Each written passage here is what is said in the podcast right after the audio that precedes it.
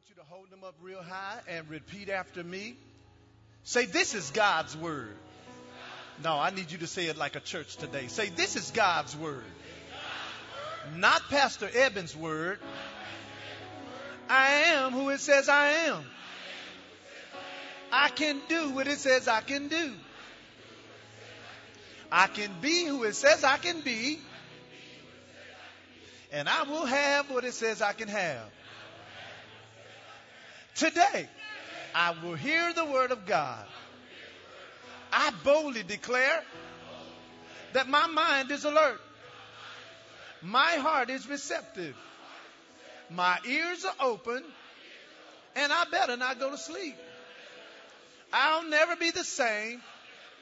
In Jesus' name, amen. Father, we thank you for your word. It's always a light unto our feet. It's always a light and a lamp unto our path. And Father, we come this morning expecting to hear from the Spirit of God. So I step back so that he can use me to share the oracles of God into the lives of your people. And I thank you that, Father, what we hear today will be a pivotal point in our spiritual journey.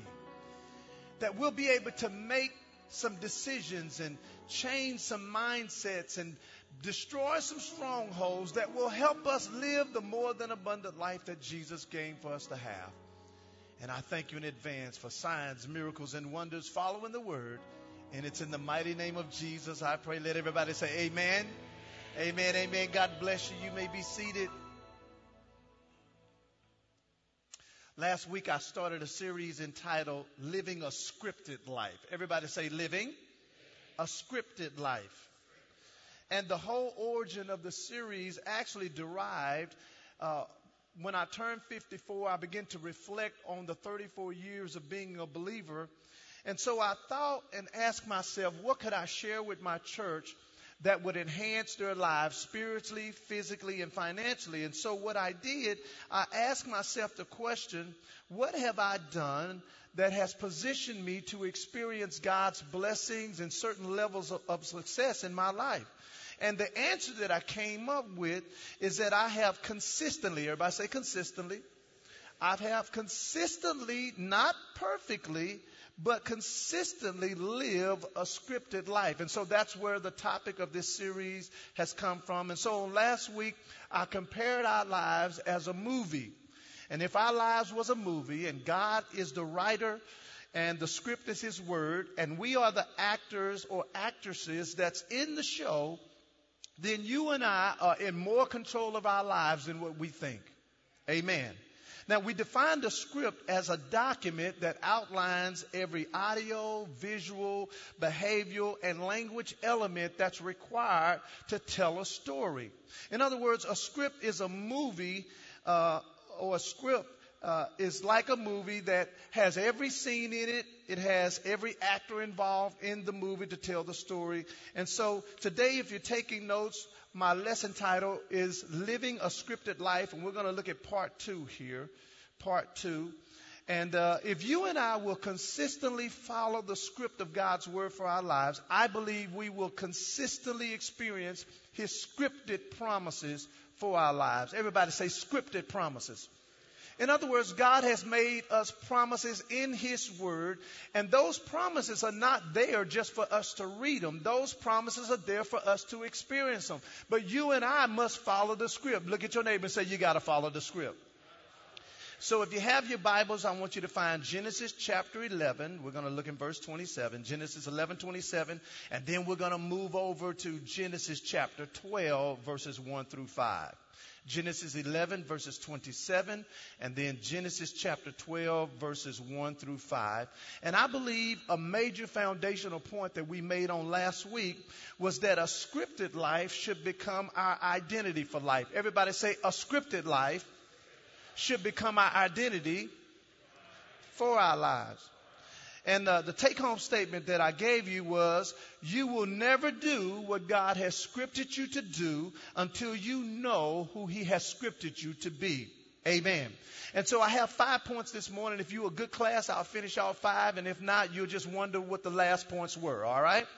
So point number one, if you're taking notes, is the profile of a scripted life. The profile of a scripted life. In other words, I, I, I want to take this point and help you understand what the profile of a scripted life looks like. Now, here's the question that I have for you this morning, and I'm hoping through the description of one of these type movies, you'll be able to find your life. So here's the question. What type of movie reflects your life right now?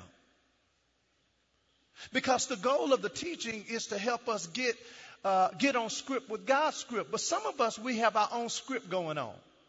So I want to see, I want you to find out what script you're flowing with. So there are different types of movies. How many like to watch movies? Let me see your hand. Okay, it's not a sin to watch a movie, okay? Well, it's not a sin to watch certain movies, okay? So let's start out with probably one of the most common type movies that we are used to, and that is dramas. A drama movie is one that is full of drama. And these are people who always have something going on in their lives.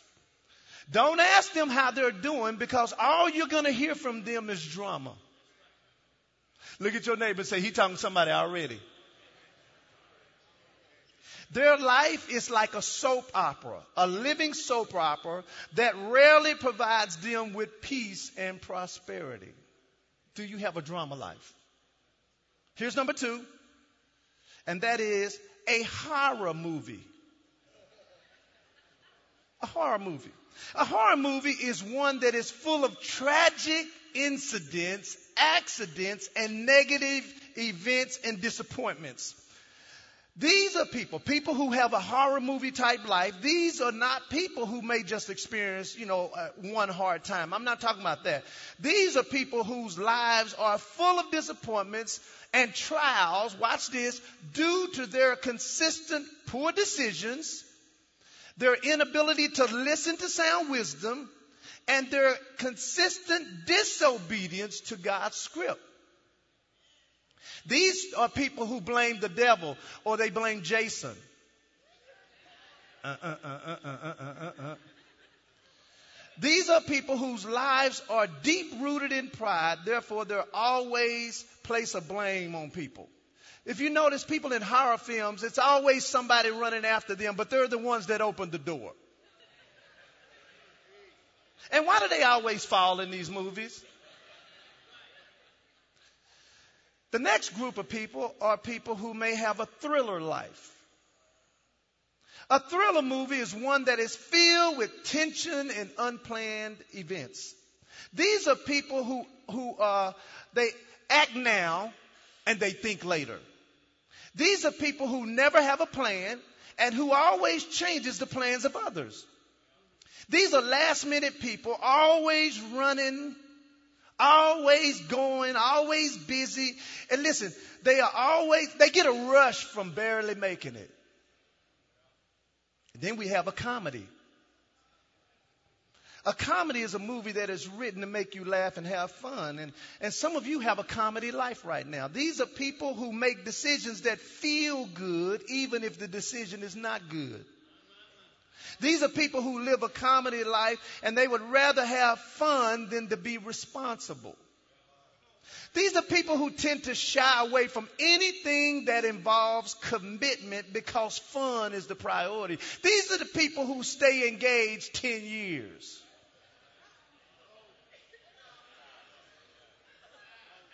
I'm just going to let that one settle right there. Y'all feel that? Like, ooh, I felt something go down my spine. Then we have sci-fi movies. These are high-tech, future-oriented type movies that focuses on high-tech equipment or events that is supposed to better the future. And, and there are people who have sci-fi lives, and these are people whose lives live in a dream state. They are always talking about what they are going to do, but they never do it.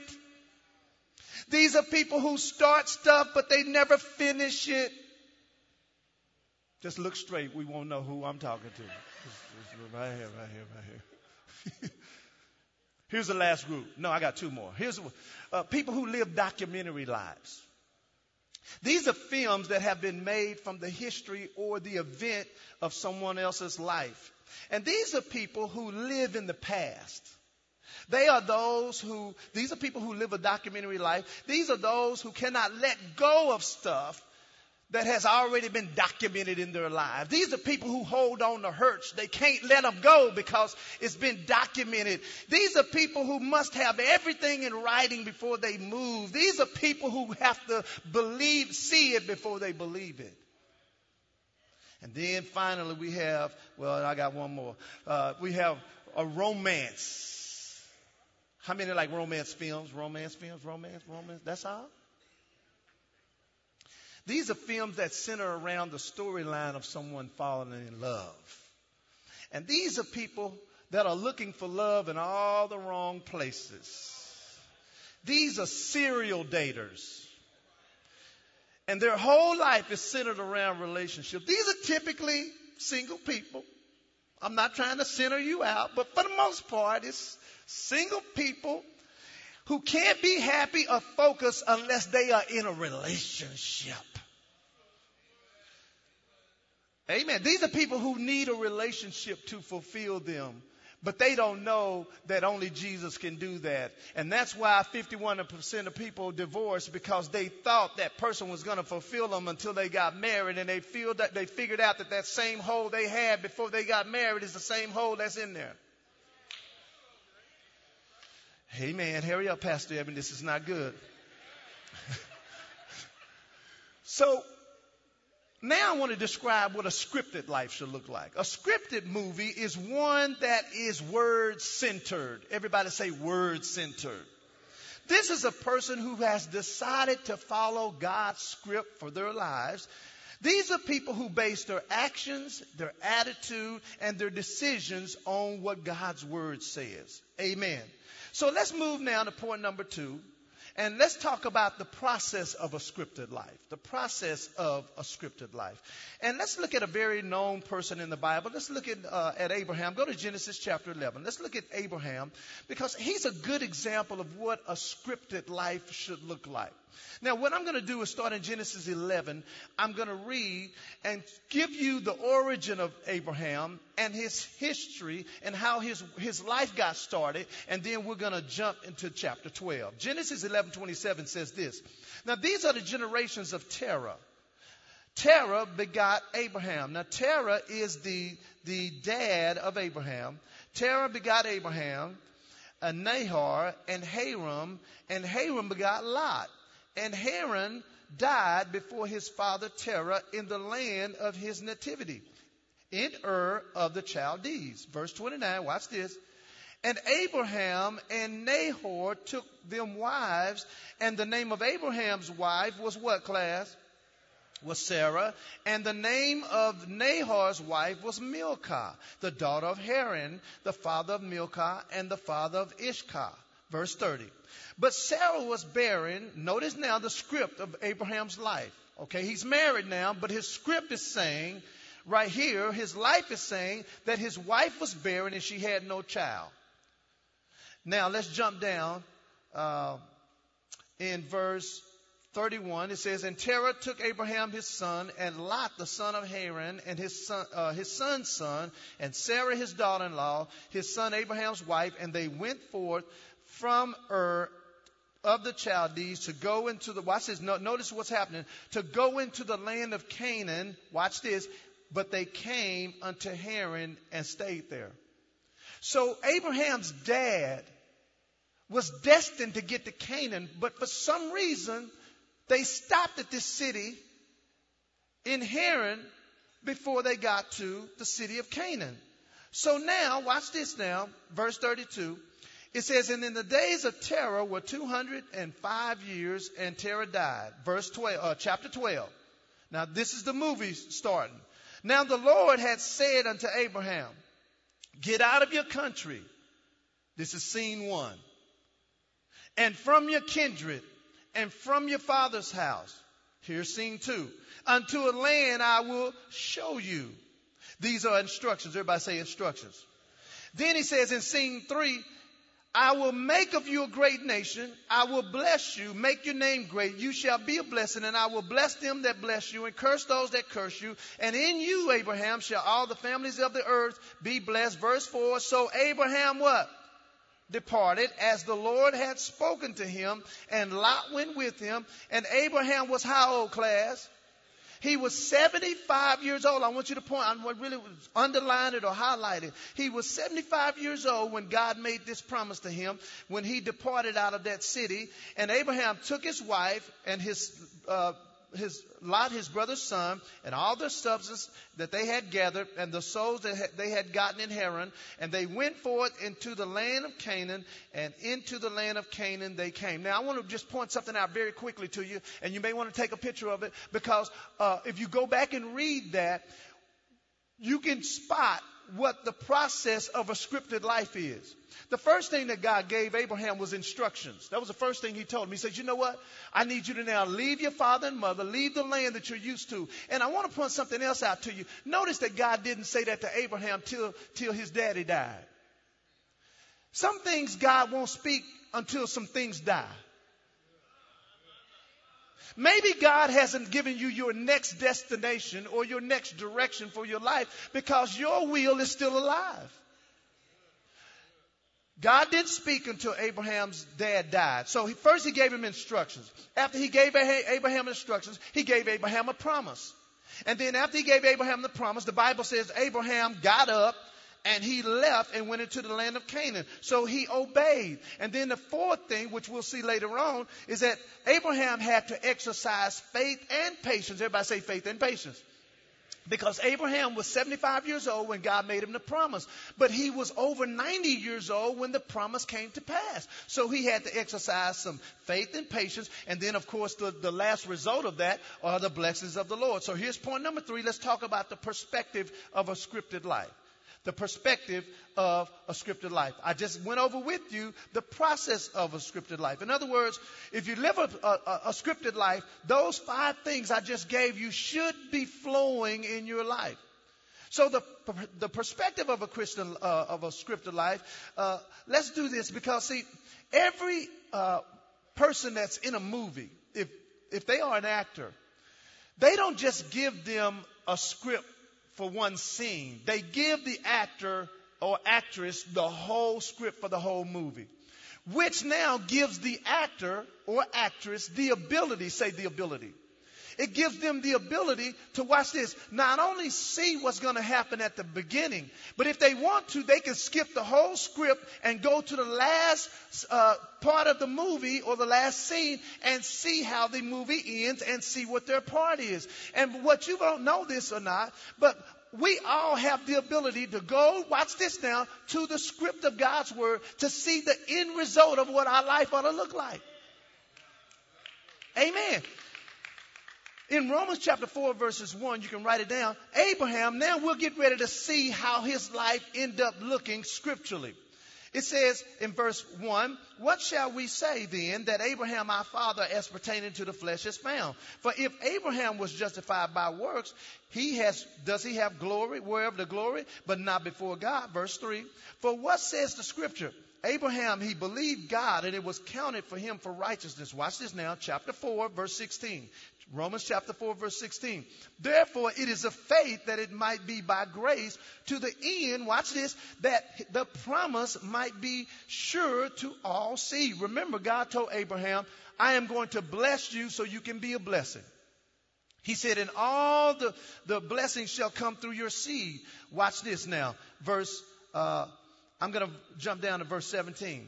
As it is written, I have made you a father of many nations before him whom even uh, he believed God, who quickens the dead and calls those things that be not as though they were. Watch verse eighteen. Who against hope believed in hope. This is Abraham, that he, Abraham, might become the father of many nations according to that which was spoken. So shall thy seed be. Verse nineteen. And being not weak in faith, he considered not his own body, now dead, when he was about how old, class?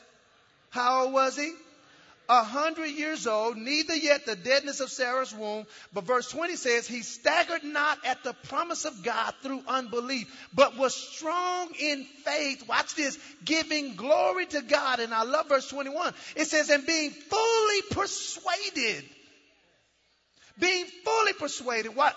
That he, God, who had promised, he, Abraham and God, was able to perform it. In other words, I want you to see that when you live a scripted life, it gives you the ability to fast forward what your life ought to look like before you even get there. See, you and I have an advantage. You say, well, you don't need to read your horoscope. You just need to read the Bible.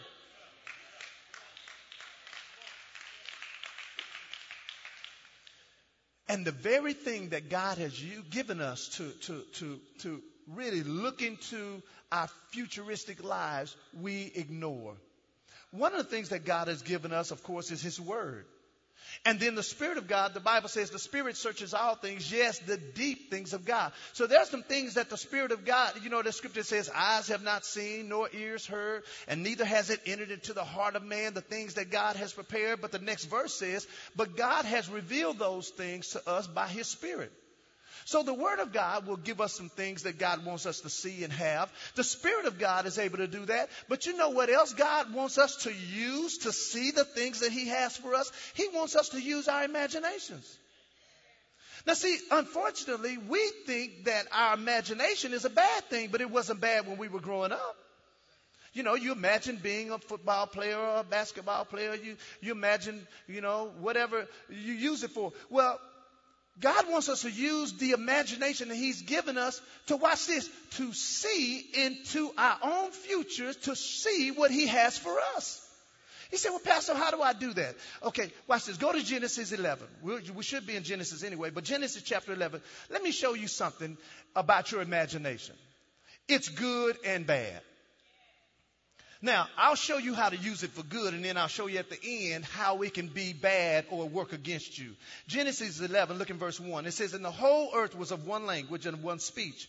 And it came to pass, as they journeyed from the east, they found a, a plain in the land of Shinar. This is the group of people.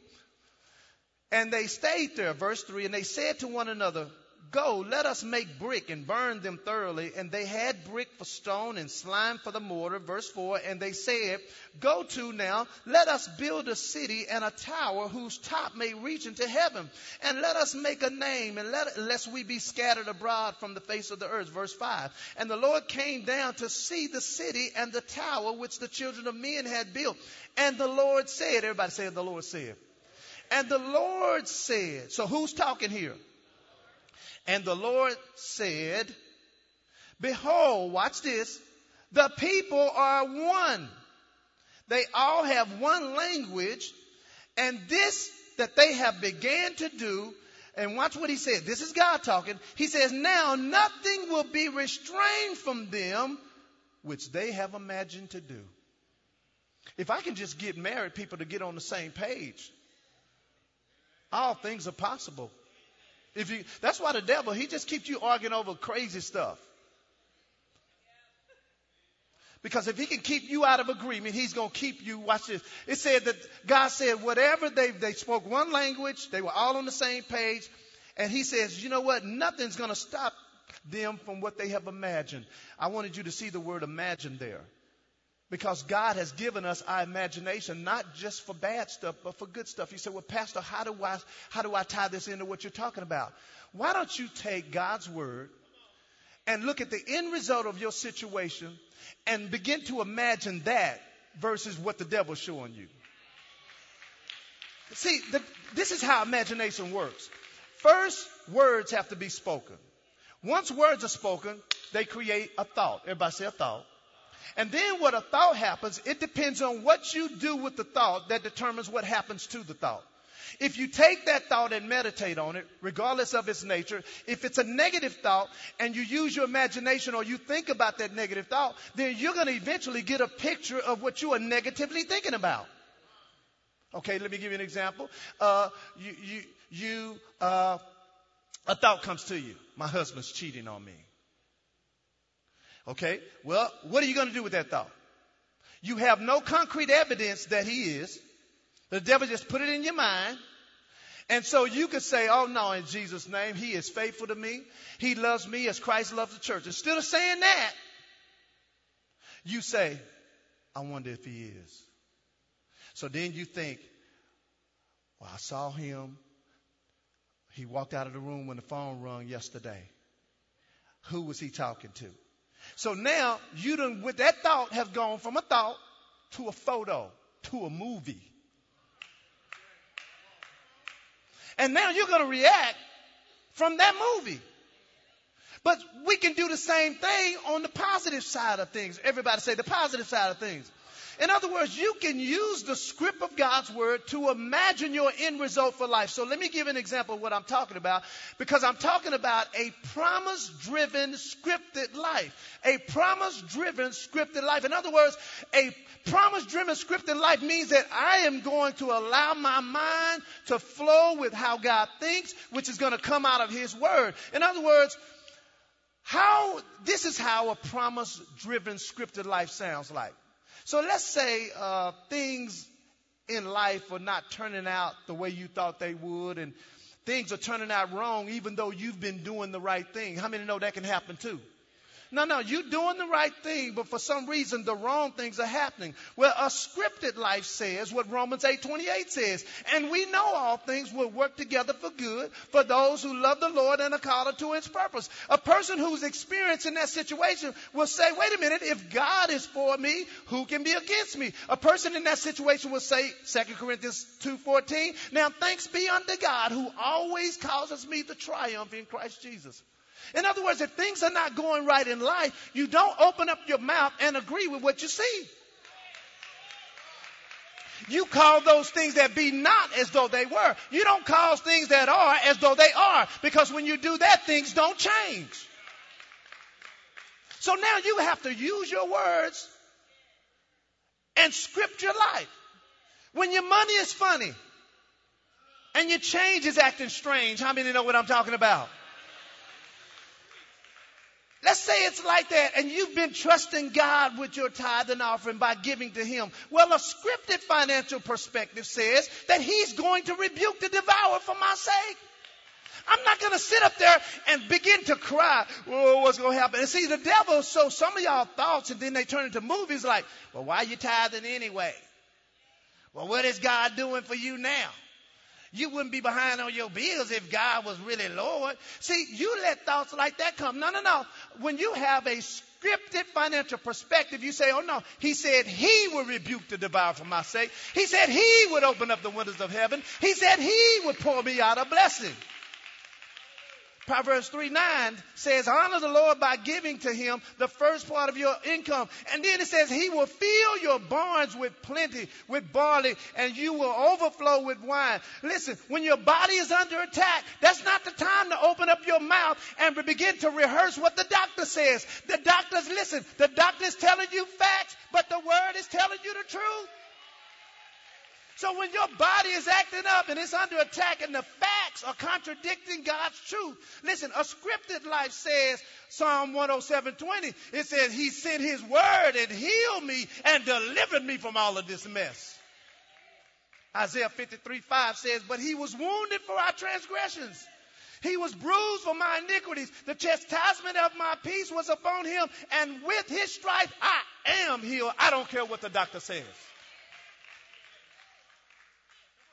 What are you doing when you begin to confess the promise? Well, listen to me, church, that you don't see in your life. If you continue to confess it, what you don't see, you will begin to see. So now I'm going to imagine myself well. I want to imagine blessings coming in. I want to imagine, listen, if you ever find yourself in a hospital room and whatever they're telling you contradicts the word, find a photo of your healthy you and put it right side your bed. When your children are acting up and it looks like what you've raised them to be and believe is far from how they're acting. A scripted mentality says, train up a child in the way that they should go. And you know what? When they get old, they will not depart. I love the Message translation says this, point your kids in the right direction, and when they're old, they won't be lost.